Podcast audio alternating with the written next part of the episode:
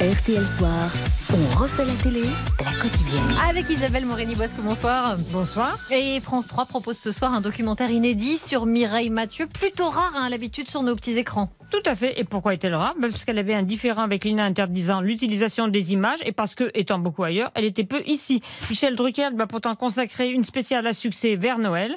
Le doc d'Arte de 95 minutes programmé en 2021 sur elle toujours a tellement plu que la chaîne l'a déjà diffusé trois fois.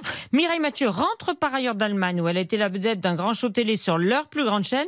Quant à l'inédit que programme ce soir la 3, il a déjà été montré en amont au Canada avec une audience record. Ben, c'est normal. Il est touchant, bourré d'archives rares sur sa famille, sur son mentor Johnny Starr, son organisation béton, sa vie privée bétonnée. C'est la plus secrète du showbiz. La première chose qu'il m'a dit, qu'elle m'a dit, c'est le public veut, si le public veut voir une jeune fille dyslexique qui ne savait rien et qui voulait tout apprendre, eh ben, il faut regarder ce soir. Et la preuve, elle lit chaque jour encore toute la presse et prépare sa tournée. On en parle justement?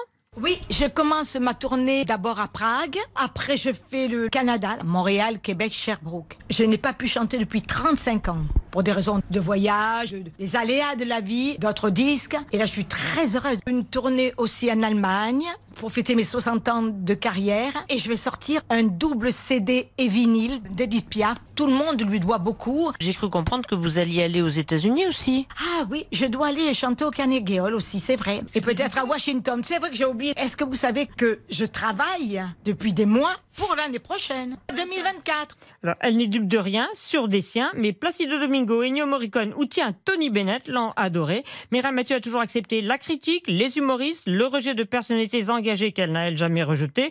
En revanche, des politiques aussi divers que Jacques Chirac, Dupont-Moretti ou Mélenchon lui beaucoup d'affection. L'été dernier, Renaud lui a demandé le droit d'utiliser une chanson que tout le monde a oubliée, qu'elle avait faite pour le seul public japonais, une pub diffusée dans le monde entier. Vous m'avez cité tous ces personnages. J'ai eu beaucoup de plaisir à les rencontrer. Le président Chirac ou Moretti. Je suis très fière d'être française, de le dire ou de chanter, parce y a une chanson qui s'appelle Made in France. J'explique que je suis un produit, moi, Made in France. L'été dernier est passée une publicité. Oui, pour Renault. Vive la France, c'est le pays où je suis né. Vive la France, la la la la la la la. Vive la France, bien sûr. J'aime les États-Unis, mais vivre, non, parce que je suis trop française. Alors ne loupez pas la séquence du doc sur sa pseudo-niaiserie, c'est très savoureux. Mireille Mathieu, c'est 200 millions d'albums vendus. Rien que ça. Et voyez comme ça se trouve, ce doc est diffusé la veille de son anniversaire. Je suis pas sûr France 3 l'ait fait exprès, mais ça tombe bien. Sur France 3 ce soir, donc merci Isabelle.